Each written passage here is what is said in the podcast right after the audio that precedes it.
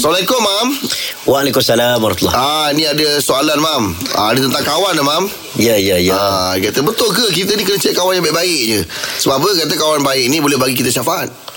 Ah, betul, betul, betul. Nah. Ah, itu ada soalan. Ada, ada banyak hadis. Oh, ya, Mam. Aman ah. ahab, ahab, engkau akan bersama dengan orang yang kau cintai. Ah. Banyaklah banyak hadis. Hmm. Uh, ada hadis yang menyebut tentang bagaimana Allah suruh sahabat ini mencari orang yang pernah berpuasa bersama, hmm. solat bersama. Hmm. Jadi ada satu kata-kata ulama ni cantik, Ibn Jauzi. Hmm. Eh. Hmm. Dia pernah sebut bila dia baca hadis ini, dia kata ada hadis yang menyebut Allah suruh seorang tu pergi cari kawan-kawan dia hmm. dekat neraka yang pernah dia bersahabat dulu. Ah.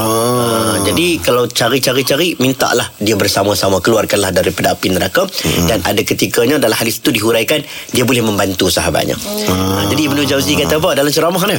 Dia kata kalau saya mati nanti tak nampak saya, tak jumpa saya, carilah saya. Oh. Ha, rendah tawaduk kan. Hmm. Dia kata kalau tak nampak saya dalam syurga, anak muridku carilah aku. Ha, panggillah aku, aku pernah suruh kamu sembahyang, aku pernah suruh kamu puasa. Hmm. Ha, jadi kita hari ini kita boleh cakap juga. Yeah. Kan kita cakap dalam radio ni kan, kita kita pun tak tahu nasib kita masuk syurga yeah. neraka. Ha, tak nampak saya ni. Panggillah.